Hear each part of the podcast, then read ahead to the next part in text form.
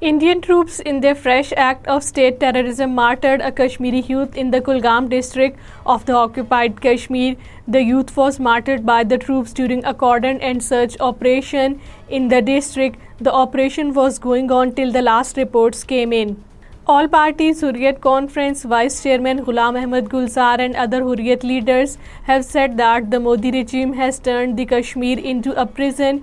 Even on the auspicious occasion of the Grand Muslim Festival Eid al-Adha, Ghulam Ahmed Gulzar, in a statement issued in Srinagar, said that the deployment of over 1 million trigger-happy Indian troops are committing horrible crimes against the humanity, including the systematic genocide of the Kashmiris. White House has denounced the intense online harassment of the Wall Street Journal reporter Sabrina Siddiqui, who had asked the Indian Prime Minister Narendra Modi a question on the democracy in India during his joint press conference with the President Joe Biden in the US last week. Top official John Kirby, in response to the Wall Street Journal's question on its reporter, said the White House was aware of the reports of that harassment.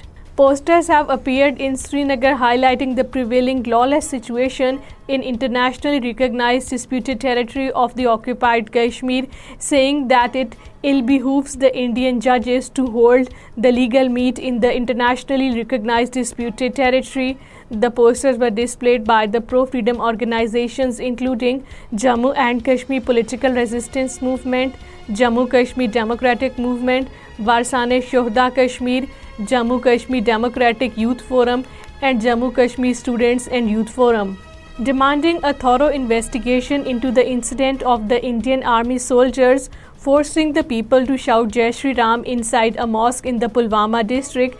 National Conference Central leader Umar Abdullah has said that the incident took place in two mosques, not one. Umar Abdullah, talking to the reporters in Islamabad town, said that it was evident and should be taken seriously as the Imam would not lie. Ministry of Foreign Affairs summoned the U.S. Deputy Chief of Mission and gave him a demarche regarding the U.S.-India joint statement issued on June 22.